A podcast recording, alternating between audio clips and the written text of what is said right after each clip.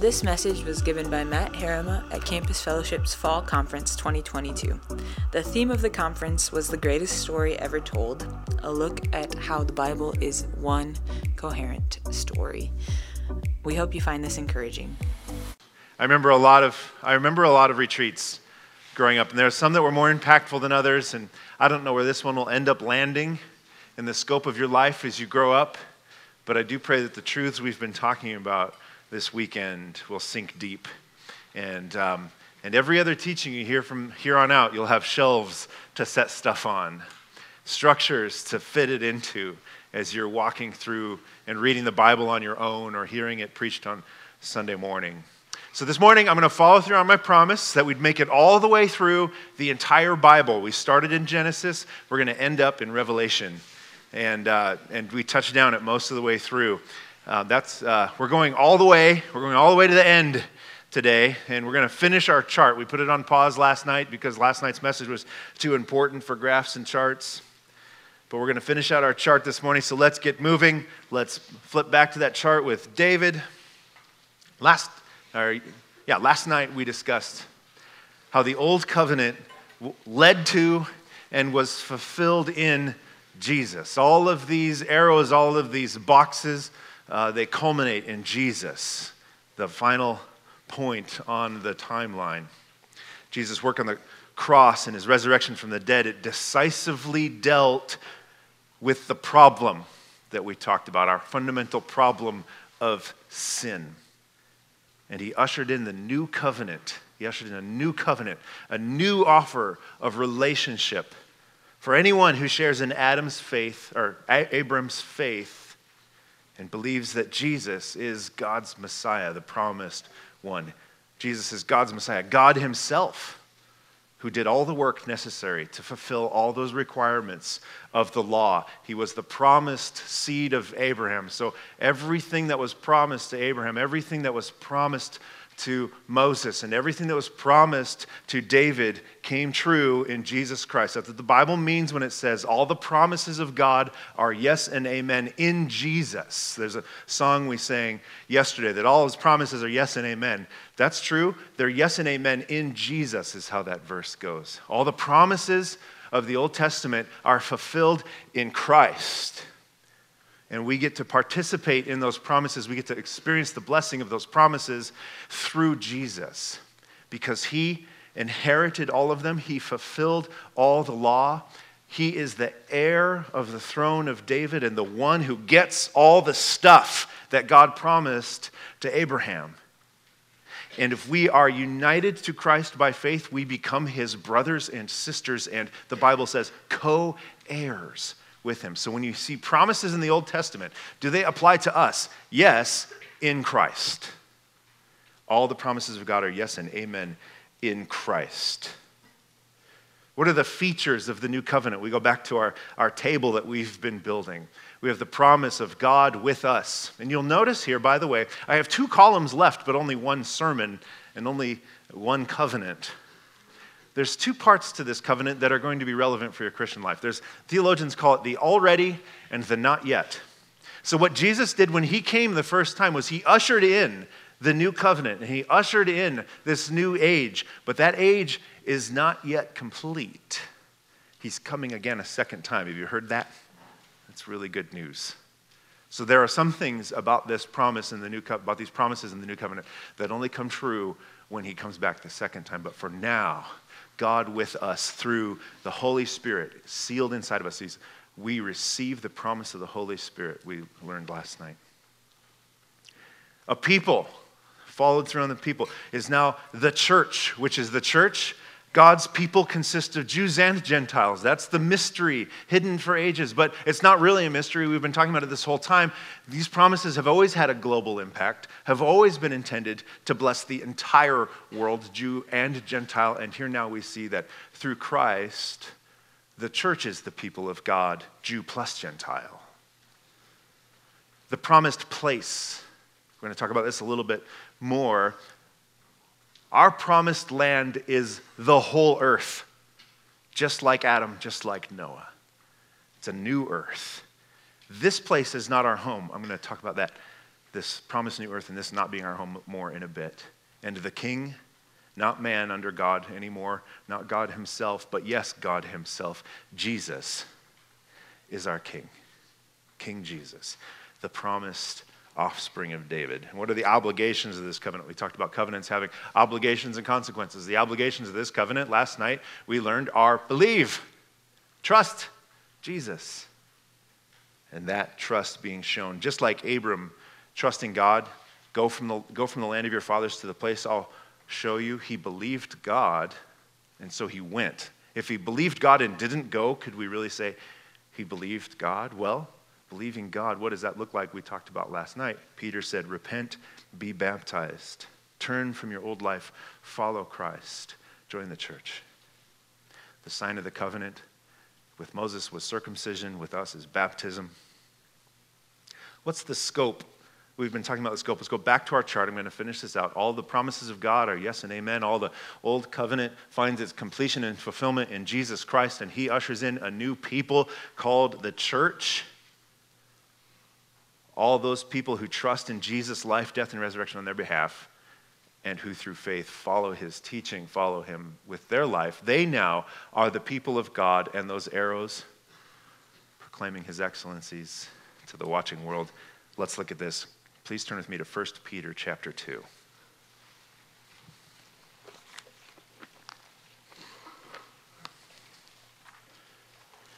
All these things I just talked about. I probably should have done the Peter verse first and then shown you the chart, but, you know, foreshadowing and all that. What does the scripture say about this new people of God? Peter, he writes to the church, and he says this. Verse 9 You are a chosen race, a royal priesthood, a holy nation a people for his own possession, that you may proclaim the praises of the one who called you out of darkness into his marvelous light. Do you hear the echo of Exodus 19? Do you remember that from yesterday morning? Exodus 19:6 says that very same thing. I chose you to be a royal priesthood and a holy nation. Who's that now? The church a royal priesthood, a holy nation, a people for his possession, so that you may proclaim the praises of the one who called you out of darkness into his marvelous light. Once you were not a people, you were outside of that square in the graphic, but now you are a people. Now you are God's people. Once you had not received mercy, but now you have received mercy. You are now part of God's people your sins forgiven by faith in Christ. Dear friends, Verse 11 I urge you as strangers and exiles, there's that promised new land. This is not our land. There's not land in the Middle East. Our land is the promised whole new earth. You're strangers and exiles here. I urge you to abstain from sinful desires that wage war against the soul. That's how we follow Jesus. Be like God. That's what that is. We've been talking about that all along. All the commands of God are commands to be like me, he says. What is this command? Wage war. Abstain, sorry, from abstain from the sinful desires that wage war against your soul. That's God once again saying, "Be like me." Verse 12, conduct yourselves honorably among the Gentiles, so that when they slander you as evildoers, by the way, not if they slander you. Anybody experienced slander? Anybody experienced people posting on social media about campus fellowship and what they're up to. When they slander you as evildoers, they will observe your good works. We can't deny these guys are good students and hard workers and really nice people, as a matter of fact. They will observe your good works and will glorify God on the day he visits. When Christ comes back, they will go, I guess they were right. We should have known. They were really good students really hard workers. They actually loved and helped and served people. Are you living your life in a way that when Christ comes back, people will say, you know, come to think of it, come to think of it, they were very honorable people. So from here, we see we have a mission. We are a chosen race. We have a mission, praises, proclaiming the excellencies Proclaim the praises, CSB says, of the one who called you out of darkness into marvelous light. What's that talking about? It's talking about evangelism, isn't it? We're proclaiming how amazing God is that He brought me out of darkness into marvelous light. We're strangers and exiles. This place is not our home. Don't get too comfortable here. This place is wonderful. It's full of amazing fruit that we get to eat and steak. We talked about that too with Noah. I'm going to keep using that joke. That's what dads do. We beat jokes to death. This place is wonderful. We got lots of amazing things to enjoy here, but it's not our home. We have a better place coming. It's going to look a lot like this place. It's called a new earth. It's going to be very recognizable, but all the bad stuff finally gone, all the sin finally gone. We are strangers and exiles here we have a better kingdom and a better country coming. Third out of four points holiness, lives of holiness. Be like God. And honorable, this is where I kind of want to camp today this idea of honorable, conduct yourselves honorably among the Gentiles, so that when they slander you as evildoers, they will observe your good works and will glorify God on the day he visits. I want to tell you a little bit about a little more about my story. When I was 20 years old, when I was 20 years old, I realized I had this, this kind of this moment that if God is God and Jesus is his son and this book is true, see, I'd grown up in the church. I grew up in the church. My dad was saved when I was three years old. And he taught me to pray and he taught me to read the Bible. He helped me memorize Psalm 23 and the Apostles' Creed and the Ten Commandments. That was my bedtime routine, by the way. The Apostles' Creed, the Lord's Prayer, Psalm 23, and the Ten Commandments. My dad was a good Presbyterian catechizing his son. He was actually Dutch Reformed. It's a little more complicated than Presbyterianism. And he took me to Awana. He took me and my sisters to Awana where we learned to memorize something like 250 verses if you go through the entire program. Some of you are familiar with Awana. And I loved Jesus. I thought, I thought, Jesus is pretty great. I mean, who wouldn't like that guy, right? My dad did an excellent job of raising me in the faith, showing me the true story. But when I was 20, I realized, yeah, I was just kind of banking on my dad's faith, which is actually not a bad thing to do. Most of you are at this age where you're starting to realize for yourself the things that you were taught when you grew up in the church. If you grew up in the church, more and more and more of you and your generation did not grow up in the church. Your parents did not teach you the truth. And so you're learning this for the first time, and that's amazing. That's wonderful. It's actually really a good thing. But for those of us who did grow up in the church, about this age, a few things happen biologically in our brain called emotional maturity where we start making choices for ourselves. And there's a reason that we start leaving home at this age. There's a reason that we go to college at about this age. There's a reason we start picking careers out at about this age. And at about that age, when I was about your age, I realized that if this is actually all true, uh, this was a new realization for me at the moment. Then my whole life, every single moment of, of my life, by right, is God's. I belong to Him. All these things that I had recited growing up under my dad's tutelage, growing up under the church's tutelage, growing up, which were all true and good, and I'm really glad my dad did a great job doing that. But I was realizing, oh, wait, I have to actually own this. I'm away from home now for the first time. And for the first year, I just kind of wandered, did whatever felt good at the time, which was not going to church. Going to church early on Sunday morning does not feel very good, right? Unless you have owned and owned your faith and own your love for Christ, then it's actually a pretty exciting time. If this was all true, I realized he is my Lord and my master. I have to do what he says. And I actually found that I wanted to do what he says. Before that, I was doing it because my dad, I respected my dad, and he said it was the right thing to do. Now, now I realized I, the reason he told me that is because it was all true and it was the right thing to do. Do you know the situation I'm describing? Some of you have had the same realization. At the time, I thought, maybe I just got saved actually. And to this day, I'm not real sure. Did I get saved at that point? Was I actually a Christ follower before that? I don't know. I don't think it actually matters too much. What mattered is at that point, I was following Christ at any cost. all of my goals, my dreams that I had set up for myself, those don't matter. I don't want my goals for myself, I want Christ's goals for myself. At the time when that happened, it was such a big experience in my life. I interpreted that as a call into full time ministry because really I had no other framework.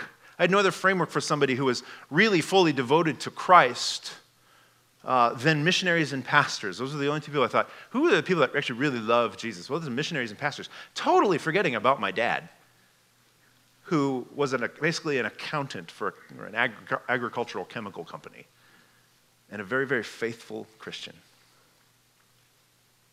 Still is to this day. I'm talking about in the past tense, that's just because that's what happened 30 odd years ago, 40 years ago. The only framework I had for fully devoted Christian service, because I was being short sighted, was being a full time pastor, full time missionary. So, flash forward to the end of my college career, which I largely wasted I didn't get very good grades in college, I'm ashamed to admit to this day. Because, well, I'm going into ministry anyway. So this degree, ah, it doesn't really matter. My aim was to become a supported campus missionary through Reliant. And I wonder how many of you, like, that's your aim too. That's a really good aim. Hang on to that if you are thinking about that. And what I love right now, especially with what's going on in Des Moines, with what's going on in Ames, is we kind of make you prove that that's your calling. we don't just let anybody who decides to do that just do that. I thought I wanted to be a full time supported campus missionary through Reliant because I thought that was the most spiritual, most significant way anyone could serve God. And I think I thought that because at conferences like this, you had guys who were full time either pastors or campus missionaries through Reliant telling you this is the most important thing in the planet, and the best way you could spend your entire life is by fully devoting your Christ. You're fully, fully devoting your whole life to full time uh, vocational ministry through Reliant. Raise your support. Go on staff. Go reach the world for Christ. That's, what, that's the message I received, whether or not it was actually explicitly said. I would say things like, I want to be freed up to serve God full time. I don't want to have to have a normal job, which would mean I thought at the time that I would have to sit on the sidelines of God's service eight hours a day, tapping my fingers on the desk, gutting it out so that I could make money, so I could get back on the field and play the real game, which was missionary service.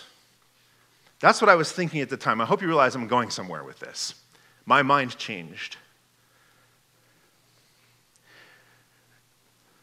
But here's the thing God, being God and in control of things like this, never gave me the opportunity to go into full time ministry. To this day, I am not full time in ministry.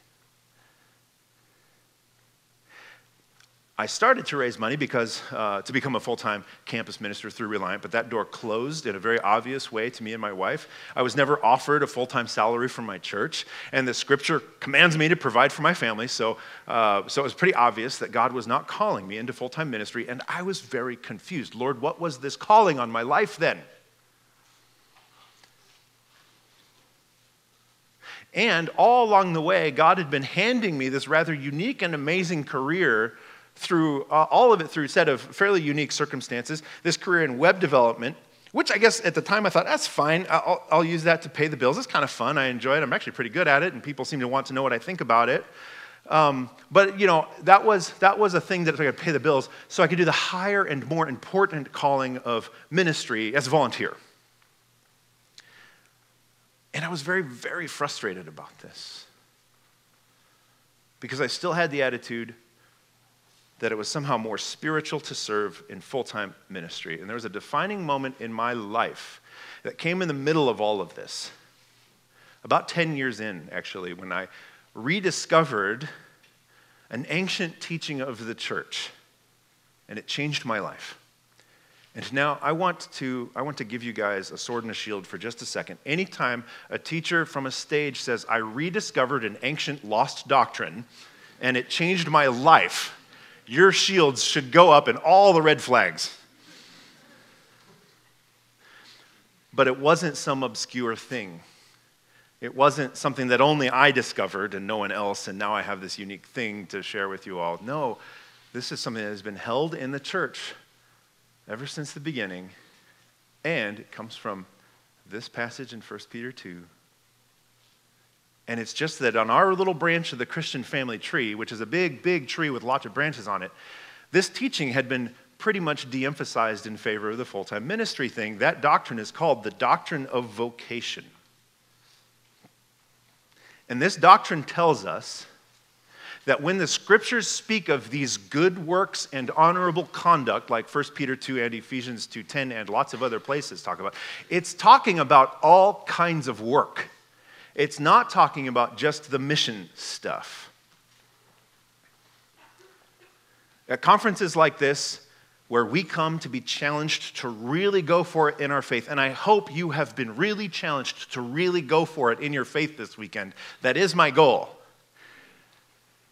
To live all out for Jesus.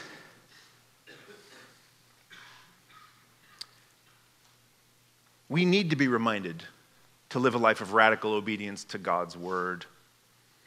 It's just that we need to be, be, be careful that we're living a life of radical obedience to all of God's words. And there are two places in the Bible that says you should aspire to something. Two places in the New Testament that tell you you should aspire to something. And one of those places is to young men who aspire to the office of pastor or overseer. And it says that's a noble aspiration. And then it goes on and says, now like here's a bunch of tests to see whether or not you really should be a pastor. There's a second place, and it's in 1 Thessalonians chapter 4. It's in verse 10, and it's the second half of the verse. He actually starts a thought. But we encourage you, brothers and sisters, to do this even more, to aspire to lead a quiet life, to mind your own business, to work with your hands as we commanded you, so that you may behave properly in the presence of outsiders and not be dependent on anyone. Um, yeah. So Paul tells the Thessalonians that God calls us to this radical, revolutionary life of living quietly, minding our own business, and working with our hands.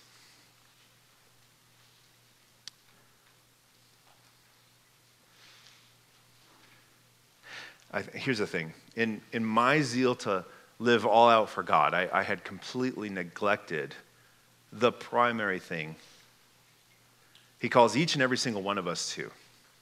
Each and every single one of us in this room are called to everyday faithfulness in the small things, living a life, living an honorable life, so that the Gentiles, the, the, the heathen can see your life and go, you know, that's an honorable person. Living a life of everyday faithfulness in the seemingly, mundane, less spiritual tasks of hard work, hard study, discipline, good grades, excellent at a craft, providing for your needs and the needs of your family and the needs of your brothers and sisters in the church and all those around you, your neighbors. This is the truly spiritual, radical Christian life of obedience. Everyday faithfulness in the small, mundane things. If I were to challenge this entire room to consider going on staff full time into vocational ministry somehow, 95% of you would end up very frustrated in your life because the reality is only about 5% of you, by statistics, are going to have the opportunity and, in fact, the calling to go into full time vocational ministry. And by the way, 5% of you should do that. I could probably take any other single vocation, engineering, and there's probably about 5% of you in this room that are called to the vocation of engineering. Landscape architecture, there's probably a smaller percentage than four, so I probably need to do something more like, you know, generally like interior design and, and, and architecture and landscape architecture. 5% of you called to that particular calling homemaking and motherhood. Probably, I don't know. I, that percentage is a little different because it doesn't actually conflict with some of their callings. 40% of you. I could take any one single specific vocation that you would do for a job on a day to day basis, and about 5 to 10% of you would be called to that. And it's funny when I would hear at conferences missionaries and pastors and evangelists saying, All of you should consider the most important work in life, the work, the work that I have chosen for myself, the most important one, evangelism. And then I would go to my Engineering 160 class, which is the class where they tell you why it's so great to be an engineer. And the engineering professors would say something like, You know, what the world needs is more engineers. Engineering is the most fulfilling, the most satisfying, and the most important work on the planet. And you all should consider being engineers, and let me tell you why. And I'm like, wait, that sounded just like the thing at the conference. Um, and I ended up quitting engineering, by the way. I have a degree in psychology. And by the way, all the psychologists are like, you know, the most important thing that this world needs? More psychologists. That's blatantly false, by the way.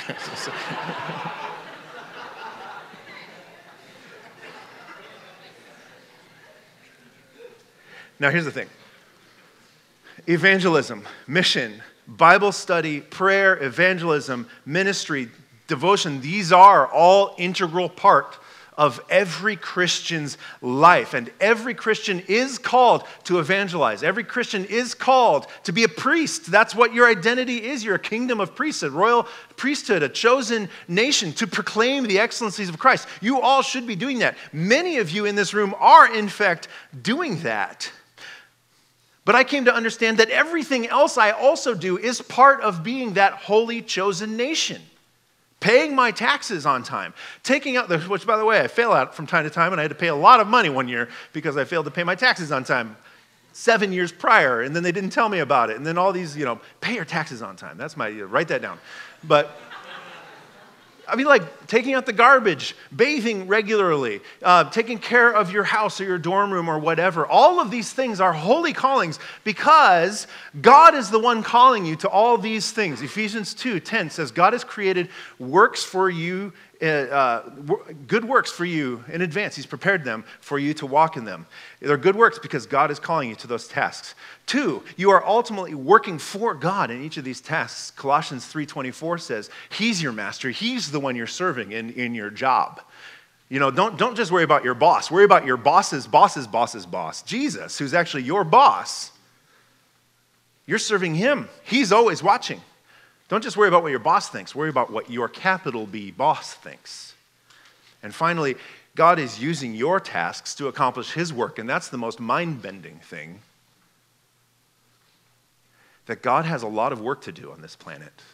God has a lot of prayers to answer.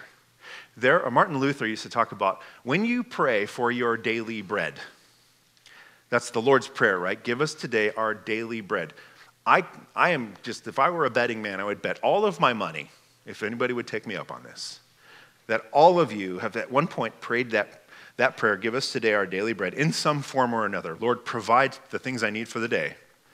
And when you looked up from the prayer, there was not a loaf of bread on the table that had miraculously appeared that was not there previously. Do you know how God answers that prayer for daily bread? This is what Martin Luther taught. He answers your prayers for your daily bread by the farmer planting and growing and harvesting wheat, taking it to the miller who grinds it into flour, who then takes it to the baker who bakes it into loaves, who then takes it to the grocer who sells the loaves of bread to, and this was at old times, so don't be offended by this, who sells it to the housewife, who takes it home and prepares the meal and serves the daily bread. You know how many different kinds of vocations God uses to answer prayers? All of them, all of the ones that don't involve inherent sin, like, I don't know, slave trade or prostitution or advertising.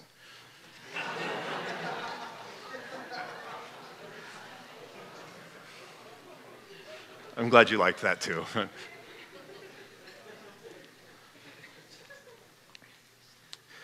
We are called to a life of ordinary daily faithfulness, an honorable life. And I want to call you, young men and women, to an honorable life. Start working on going to bed on time.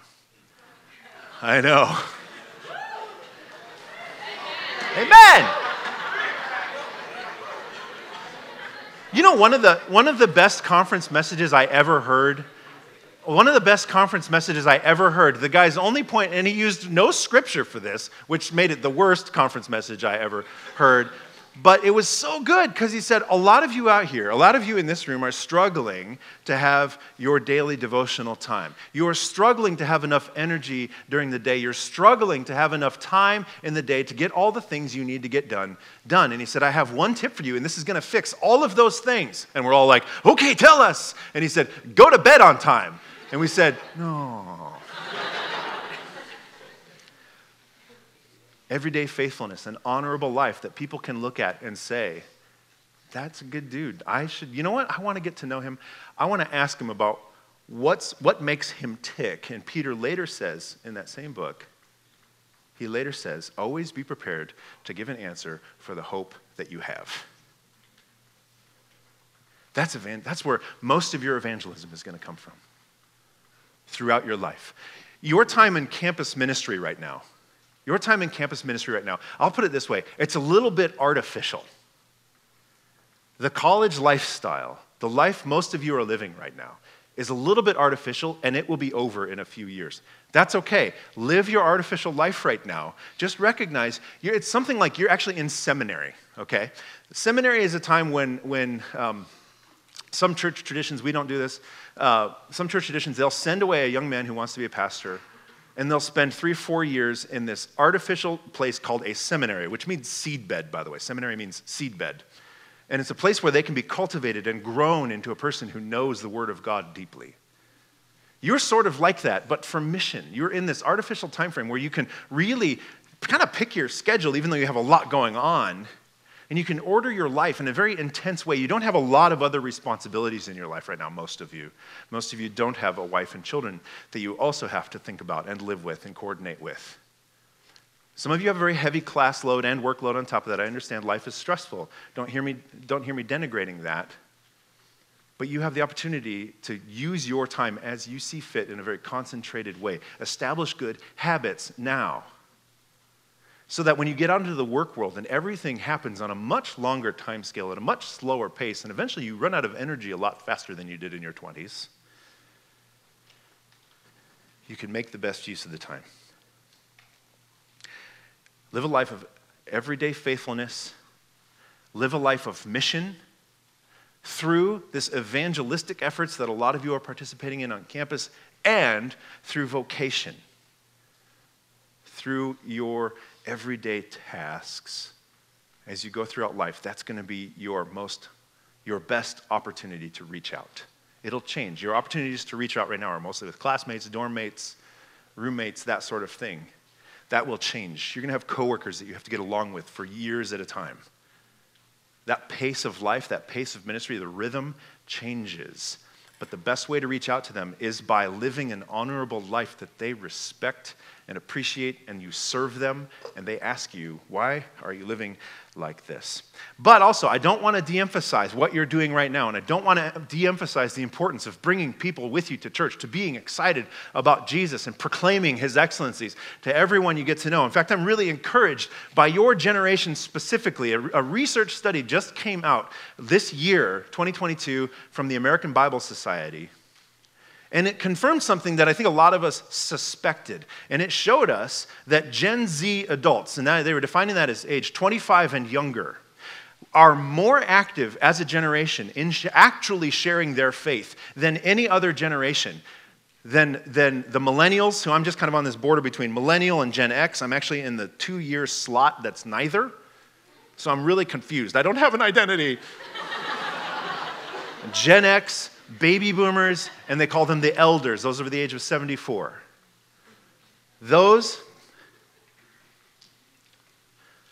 those people, you know, they're, they're pretty active, but Gen Z is outpacing all of them in actually sharing their faith. And here's the other really cool thing I want to encourage you with your generation that are not Christians are more open to spiritual conversations than any other generation as well. You have an amazing time ahead of you right now. The fields are ripe. People are interested. You are experiencing this on campus. Some of you are here for the first time. You've never done anything like this, anything like a church conference or anything like that, because God is getting a hold of your generation. When I was your age, I heard things like, We want God to get a hold of our generation. The generation prior to me said, We're going to reach every nation in this generation. We always talked about generation, but finally, your generation has the statistics to prove it. You're actually doing it. Praise the Lord. And your friends and your people around you are actually interested in hearing about it. Because why? Because my generation and the generation ahead of me didn't raise our kids in the fear and training of the Lord. My peers were raised by people who kind of spurned the church. Your, your, your peers were raised by agnostics. There's a lot of spiritual openness. Take advantage of that. And all along the way, be the best whatever that God is calling you to be. Don't neglect your calling. Don't neglect your work for more spiritual tasks. God's calling you on a moment by moment basis to evangelize, to be at work, to be at class. You wonder, should I share the gospel or should I do the assignment? Well, if the assignment is due, do the assignment and then later go share the gospel. Be excellent at whatever God has called you to be. God needs people in every field. He needs students. He needs manual laborers. He needs skilled artisans. He needs executives and directors. He needs spouses. He needs parents. He needs campus staff. He needs evangelists, missionaries, and pastors in every field to accomplish his work. Like the farmer, miller, baker, grocer, housewife, answering the prayer for daily bread he needs people in every single field. God is seeking to bless the world, just like we talked about, ever since Adam. Ever since explicitly to Abram, the whole world will be blessed through you. God is trying to bless the world through your work in every single field. He's using you, his holy chosen nation, his royal priesthood, in every single field to be really excellent at what you do. How is somebody a Christian carpenter? Do they make tables with Bible verses on them? No. They make really good tables and sell them at a fair price and get along with their coworkers. How is somebody a Christian architect? By making churches? Not necessarily, but by making really good buildings that are extremely useful at a fair price and getting, doing a good job of getting along with their coworkers in the meantime. How is somebody a Christian programmer? Christian computer programmer, by making programs that help people read the Bible, sometimes, but mostly by making really good software and charging a fair rate and working hard for whoever they're working for and seeking to get along and love and serve their coworkers. That's how you're a Christian in every single field. I want to close this by showing you the end of the end. So let's finally flip to Revelation. We have a mission that we're on. God's seeking to bless the entire world. He's seeking to reach and find all of his people. And the good news is, Revelation tells us this is what Revelation is about, by the way. The mission will be successful. Jesus wins. If you want to write a caption under Revelation, the caption is Jesus wins. Let's look at Revelation chapter 7. This is looking at the end of the end. Revelation does this weird thing. This is my opinion. It's not my opinion, it's my position. There's several positions on what Revelation is doing. The most clear revelation has ever been to me is when you see it as going through the same timeline over and over and over. It does it about nine different times. It has one timeline, and then it does the timeline again, and then the timeline again, and the timeline again, which is why chapter 7 is already talking about the end of the end, and there's still, uh, what is it, 14 more chapters left. 15. Verse 9 After this I looked, and there was a vast multitude from every nation, tribe, people, and language, which no one could number, standing before the throne and before the Lamb, and they were clothed in white robes with palm branches in their head, hands. Read that verse again. A vast multitude from every nation, tribe, people, and tongue, or every language. That is an image of a successful completed Great Commission.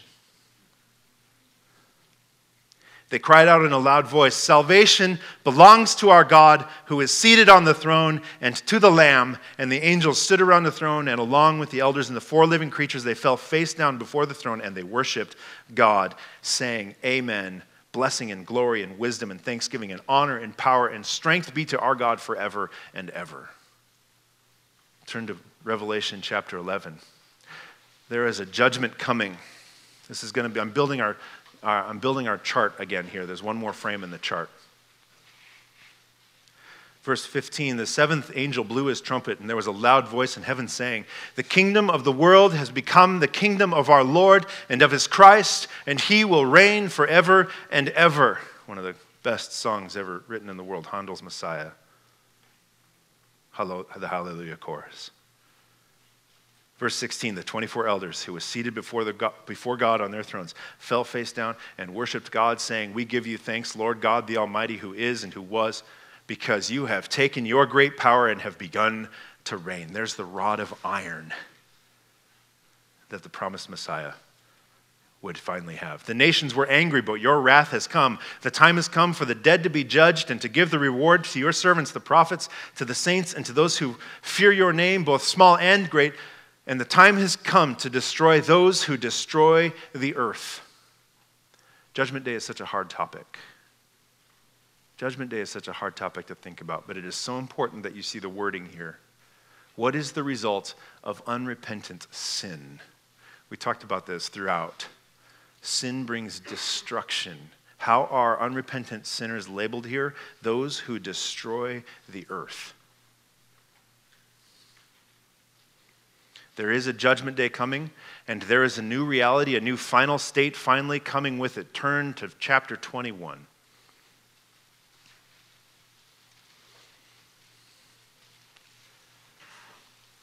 Here's the end. Then I saw a new heaven and a new earth. For the first heaven and the first earth had passed away, and the sea was no more. And I also saw the holy city, the new Jerusalem, coming down out of heaven from God, prepared like a bride adorned for her husband. And then I heard a loud voice from the throne Look! God's dwelling is with humanity, and He will live with them, and they will be His people, and God Himself will be with them and will be their God. Does that sound familiar from our walkthrough from the Bible? He will wipe away every tear from their eyes. Death will be no more. Grief, crying, and pain will be no more because the previous things have passed away. Finally, the problem dealt with with finality. We're Back not just to Eden, but to the New Jerusalem. The story of the Bible is a story from the garden to the city from the garden where there's the possibility for sin, and in fact, it does happen, to the city where sin and grief and pain are no more.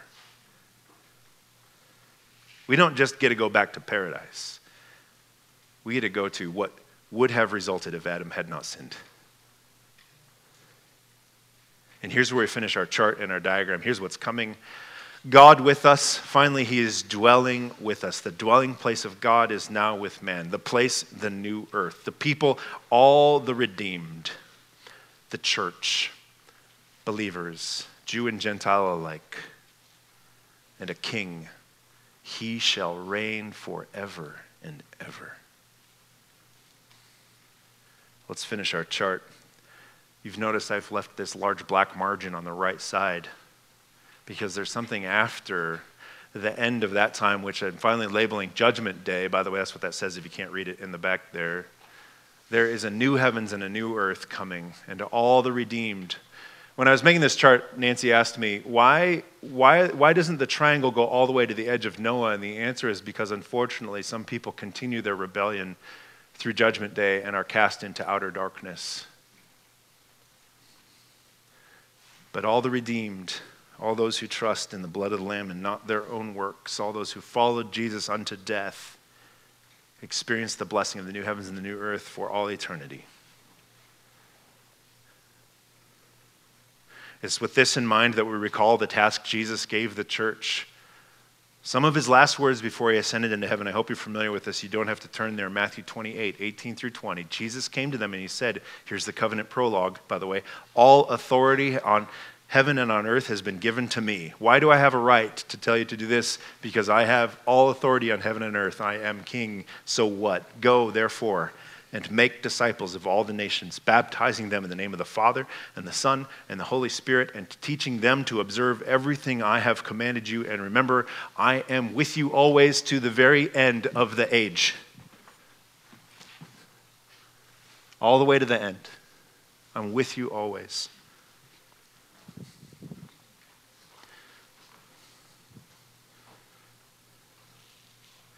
This command has the same ring to it as be fruitful, multiply, fill the earth, subdue it, doesn't it?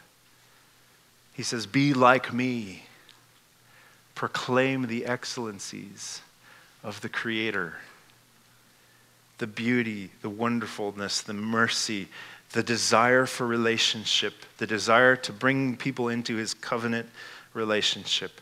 And as we saw in Revelation, that mission to make disciples from every nation, it happens.